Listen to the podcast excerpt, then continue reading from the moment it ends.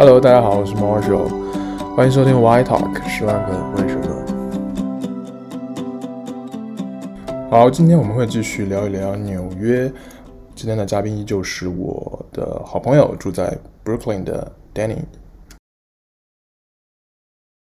哦，那很，我好好奇哦，纽约会变成那个样子，走二十分钟才见到两个人，而且是在 SoHo。对，就是，就是还蛮难过的。包括纽约很多，嗯，好吃的店都关门了。嗯。然后一些好，就是一些酒吧、一些餐厅都经营不下去，就各种情况，包括很多做演出的朋友。嗯，做艺术的朋友都非过得非常艰难，就是还蛮可惜的。嗯、夏天的时候有有好过一阵子，就我记得夏天七八月份的时候，还有跟朋友去看很多户外的演出。那个时候你觉得纽约还是一个，现在的人就是就是一个很很可以涅槃重生，很可以自己。发挥想象力去创造更好东西的城市，就是因为其中的人他永远都不会满足于现状。我记得夏天的时候就有很多，呃，以前在室内的演出全部都转到室外，嗯，全部都转到户外。然后他因为在户外演出，反而开拓出很多以前没有见过的形式，有一些户外的魔术表演，然后有一些那种那种，比如说以前在室内那种先锋音乐的演出，你以前可能只是几个人坐在那边弹，然后他现在会跟。呃，比如说一些当代舞舞者一起合作。我之前去参加一个朋友的演出，就是一个吹萨克斯风的一个黑人大哥和一个跳舞的嗯、呃、亚洲女生，嗯。嗯，就是一路走一路念诗，一路吹萨克斯风，一路跳舞，带你从嗯一个地方走到另外一个地方，就是你就观众你就跟着他一路走，嗯，就是这种各种各样新鲜的表演形式，我觉得是因为这个疫情的限制。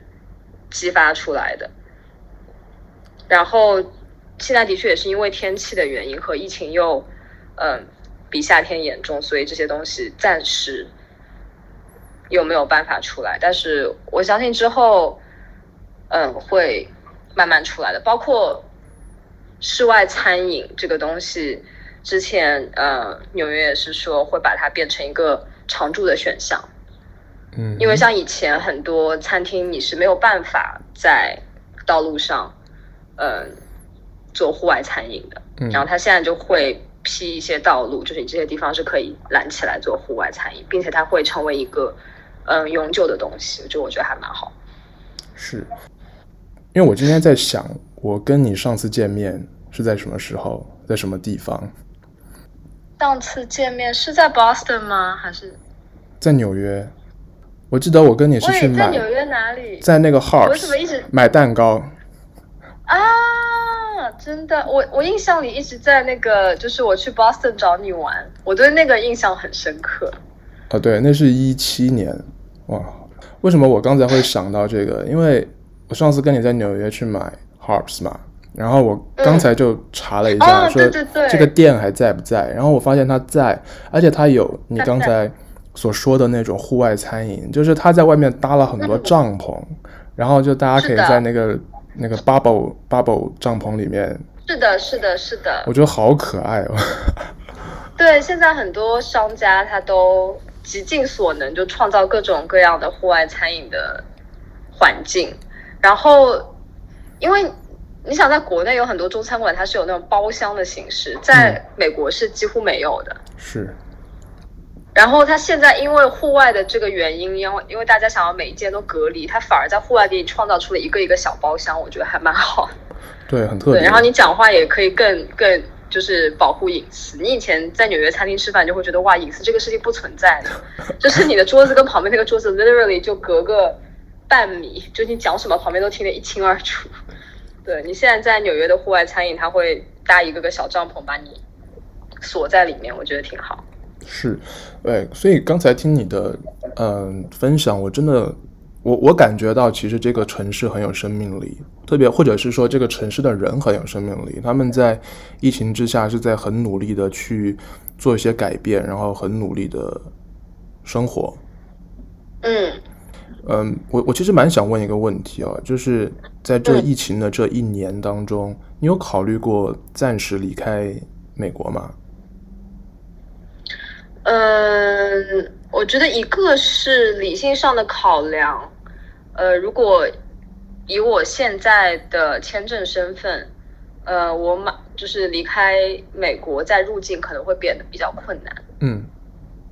所以就是理性上的这第一道门就帮我关上了，就是我不太会选择这个。嗯哼。然后如果你把这一道考量先暂且不算的话，我的确是有犹豫过的，就是就是要不要回国先待一阵，包括我周围很多朋友也是这么选择的。嗯，我有时候会觉得自己可能到了一个临界点，就是来美国五年。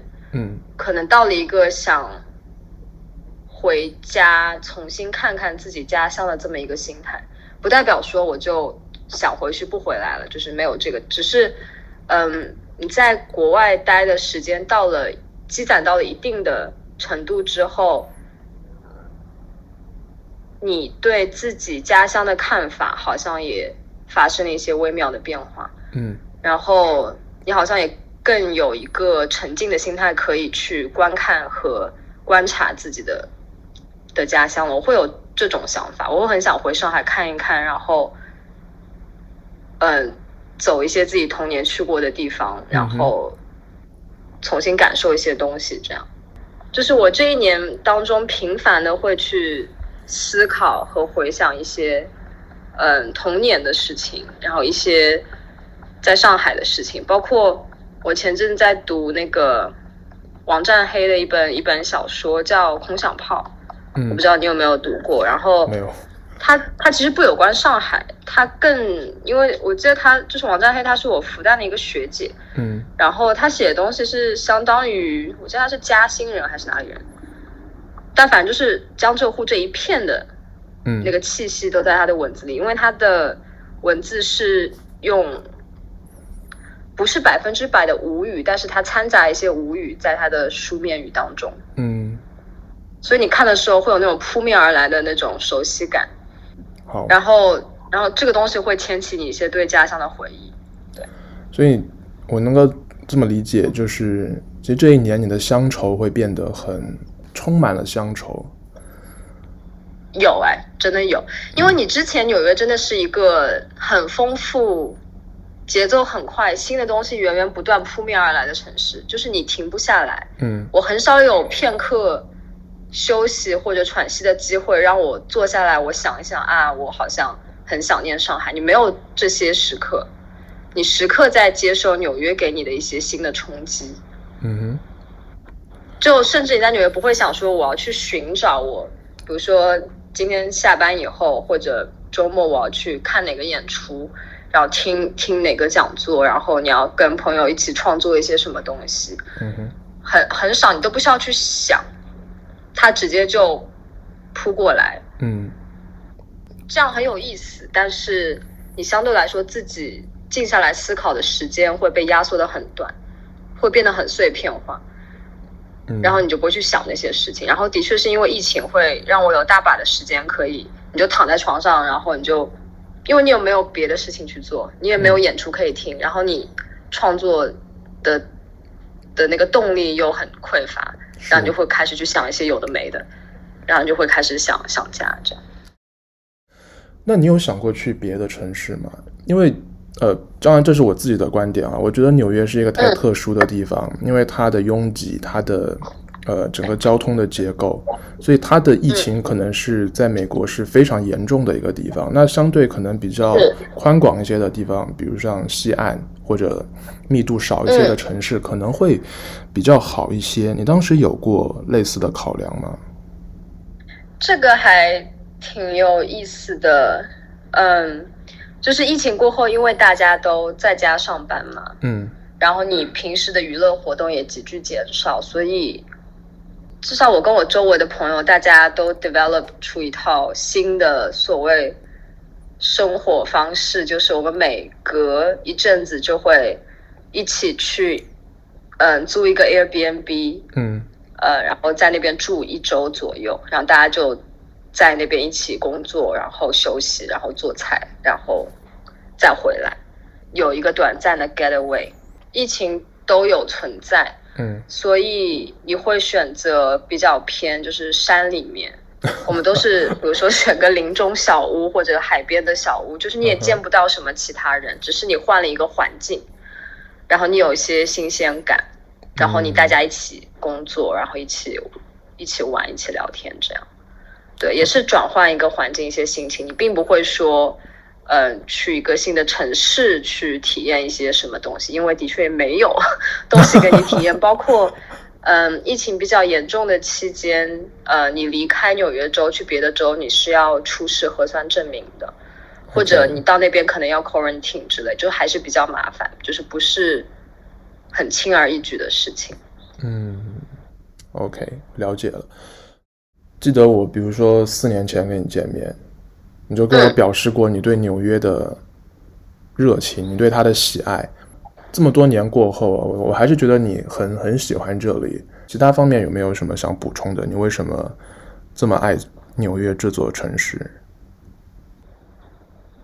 我觉得以前对，就是在纽约住的时间还比较短的时候，对纽约的喜欢，很多程度上是一种投射。嗯嗯，就是你作为一个局外人，一个一个一个边缘人群。然后纽约对我来说，可能就是一些，就是无数个各种投射的一个集合。就比如说，你看的电影，呃，你看的美剧，然后你看的书里面，无数的人提到的那个纽约，然后描绘给你的那个纽约，很多艺术家生活的那个纽约，就是他们各种各样 version 的纽约，嗯哼，集合在一起。所以你这个对这个东西有很大的幻想。然后你之前，就是我之前的很多热情，可能是 base 在这个美好的投射上面的，比如说。嗯，你看，比如说，你看 Noam Baumbach 的电影，然后他在什么 Washington Square Park 取景，然后你在那边就会觉得啊，我好像身处这个电影，我好像可以跟这个主角有某种意义上的共鸣。嗯，然后他拍的什么场景都在在 Brooklyn 的哪些 brownstone 的房子，然后你走在那个街区的时候，就有种自己身处在那个场景里的感觉。就是我比较早的对纽约的喜爱是建立在这个上面的。嗯。然后你时间久了之后，嗯，你才慢慢的感觉，不是说融入，我至今也没有觉得我融入这个城市，我只是觉得你好像，嗯，好像慢慢的可以碰到一些他本来的面目了，就是那些投射的东西，它慢慢变得没有，没有那么重要了。嗯，就你开始认识里面的这些人。然后你跟这些人的相处，嗯，就是让这个地方变得变得特别一点。那 By the way，你有没有看那个 Pixar 的那个动画片？哦，有看，我是跨年的晚上在朋友家一起看的。嗯，我看了那个，我好想念纽约哦。哦，真的，大家都看哭哎。你们会看哭吗？对，我们那些朋友都看哭，就是就是就是大家看的时候都很安静。然后你看到某个阶段的时候，就好看到就是大家好像就是有人在擦眼泪。我也看哭了，我在电影院也是哭的，就是嗯，嗯，反正蛮蛮厉害的。但是我觉得他对那部电影对纽约的还原，我觉得做得很好，哎，就感觉是很，就是那些风景，感觉是非常让我让我想念了。毕竟我也是很多年没有。嗯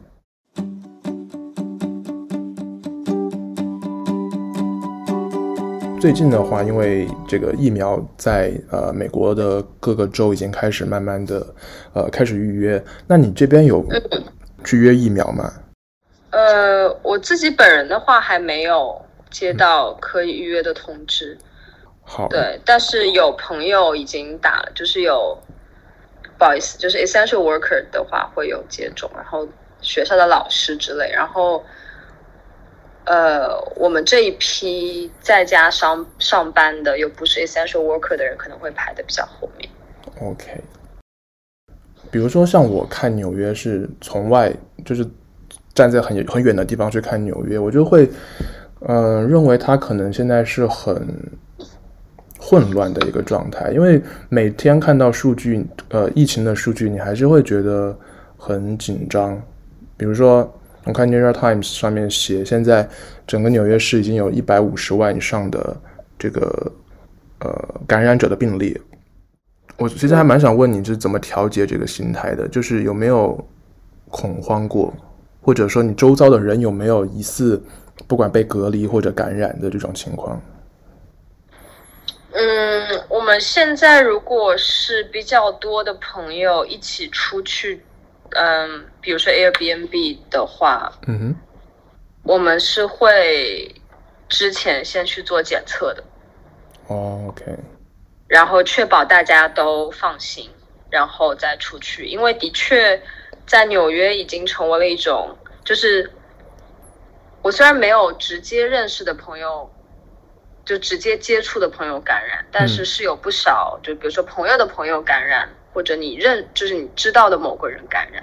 对，就它不是一件很遥远的事情。然后的确也有，嗯，比如说同学的。家里的长辈因为这个疫情去世，Oh my God，嗯，也不是也不是极少的案例，就是也发生了多次，嗯，所以你要说恐慌，之前肯定是有的，但是怎么讲，嗯，周围生活的环境现在相对还是比较平和，嗯哼，还是比较庆幸说自己在一个。就自己生活在一个比较安全的街区，然后处在一个比较好的生活状态里，就是我我觉得很就是有时候会觉得我并没有什么资格去恐慌，你知道，就是真正在在医院里面工作的那些人，然后你真的处在疫情中心的人，你有家人或者认识的朋友感染的，然后你没有条件支付医疗的，然后。偏社会底层的，就是像纽约，它非常多的感染，它都爆发在，嗯，比较混乱和贫苦的街区。是。然后那些地方，它也很难控制那个疫情的迅速的蔓延，因为它的医疗设施也跟不上。我可以想象那些地方肯定是非常非常恐慌的。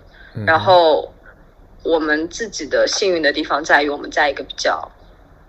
呃，相对而言，生活质量各方面都比较优质的街区，我觉得不只是纽约，美国大部分的地方都是，呃，你每个街区其实分得很清楚嘛，是，就是好的街区跟不好的街区分得非常清楚。嗯，OK。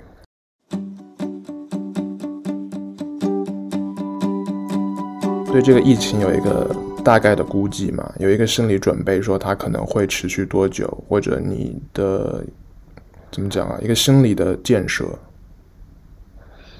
觉得疫情初期的时候有不停的在做各种各样的心理建设。嗯，那个时候还处在某种幻想里，就是很多事情我要做好心理准备才可以应对。然后时间久了之后，呃，你慢慢接受说事情永远不会根据你想象中的，按照你想象中的计划发生。所以现在已经开始放弃做这种，嗯，无谓的建设。对，因为之前有跟朋友聊起来说，就是我们这一代人，就是说九零后或者什么，嗯，呃，从小就是，你就生活在一个很安逸的年代，你没有像我们的父辈那样经历过那些大风大浪。就是这个疫情，应该说是我们人生中第一次的，第一次遇到一个。你人为根本没有任何抵抗能力的灾难，嗯，你在这种人没有办法抵抗和预计的灾难面前，就是能做到什么呢？就是，嗯，我们不是，就是如果你不是医疗人员，你不是疫苗的研发人员，你不是在第一线跟这个病毒抗争的人的话。我觉得就是接受这个现实，然后就看你自己还可以从中创造出一些什么什么什么价值。我觉得挺是挺难的，就是刚开始有一段时间，我就会跟同事跟朋友聊天，就大家都有一阵子很丧失生活的动力，就是你会觉得很多事情没有没有意义。就虽然说很多事情本来就没有意义，但是你会觉得更加就是虚无，更加没有意义，你就会觉得。对，你会觉得我做这种工作是在干嘛呢？就比如说我们公司是，就是比如说我们 team 是给很多新的建筑里面设计那种有意思、漂亮的那种数字体验。嗯，你现在都没有人在这个环境里看，我设计给谁看呢？就是 就是，然后你会转而去寻求一些别的，好像更有社会价值的事情去做。然后你会发现这个事情跟我自己的身心健康是息息相关的，就是我有没有在这个社会上发生，就是产生价值和我自己的存在是、嗯、是紧密相关的。然后，所以我觉得，与其说是我自己心里建设说啊，疫情什么时候结束，我可以再去旅游，再再再去怎么样，就是与其去忧虑这个事情，我现在更愿意花时间在看我自己可以。创造出什么更有意思的东西，然后跟身边的朋友建立更好的关系，这样子。嗯、对，因为疫情是什么时候结束，真的是就是就是你问专家，他们都不一定就是讲得出来。就是，就是我更加不会去做这种。因为我今天正好看到那个微博上有人在讨论，如果这个新冠疫情会是一个人类生活的常态，应该怎么办？那我觉得这个当然这个是一个假设性的问题，但是我觉得你刚才说的这些非常好，就是生活还是要继续啊，就像你说的，创造价值还是很重要的。是的，嗯，包括之前有跟朋友讨论说，比如说纽约从上个礼拜开始，它恢复了室内餐饮，嗯，当然不是说全都可以坐满，它就是二十五趴到三十五趴这样，嗯。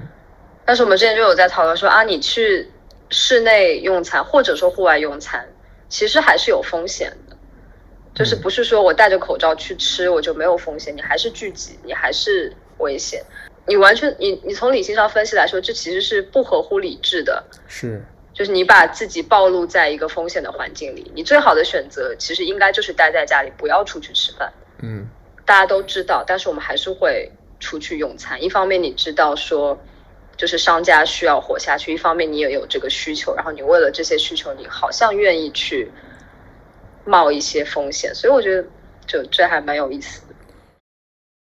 哎，正好聊一下防疫的话，现在有什么新的措施吗？比如说，呃，像口罩的获得，现在这一块有什么就还方便吗？在纽约，比如说买口罩，口罩没有，并没有问题，对，然后。各种什么消毒水啊，各种东西都没有任何问题。然后除此之外，就是因为没有什么别的防疫措施嘛。美国肯定不会像国内管的那么严了。是。对，但商家就是你，比如说你去餐厅用餐，室内用餐，他还是会要你留联系方式啊，然后测体温，嗯，然后这样可以 track 到你这样。对，我觉得有，就是最最最基本的还是有在做。你真的像国内那样啊，有一个地方发现有一个人感染，他就迅速找到所有相关者，然后通知你。不好意思，我去开个 好。好了。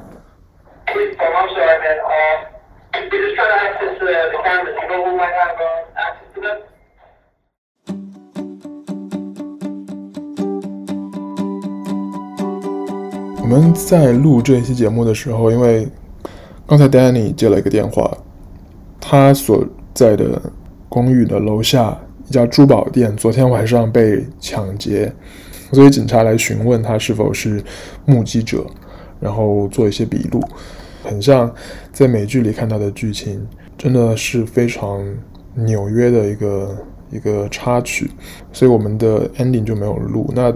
当然，这期我觉得也聊了非常的多，非常谢谢 Danny 给我们的分享。其实他对我而言是属于别人家的小孩那样的朋友，非常的优秀，他的学历、他的工作能力以及个人的魅力都是，呃，我觉得是非常棒的。那很高兴他愿意跟我们分享他在纽约这几年来的喜怒哀乐，以及在 COVID-19 这样。大环境的限制之下，他的一些思考，非常谢谢他。我们的节目在新的一年会有一些播放平台的变化。网易云音乐的话，我们目前不会继续更新，但是新的一年我们增加了两个新的平台：小宇宙还有 Google Podcasts，大家搜索 Y Talk 就可以找到我们。希望大家可以继续的支持我们的节目，谢谢大家这个礼拜的收听，我们下周再见，拜拜。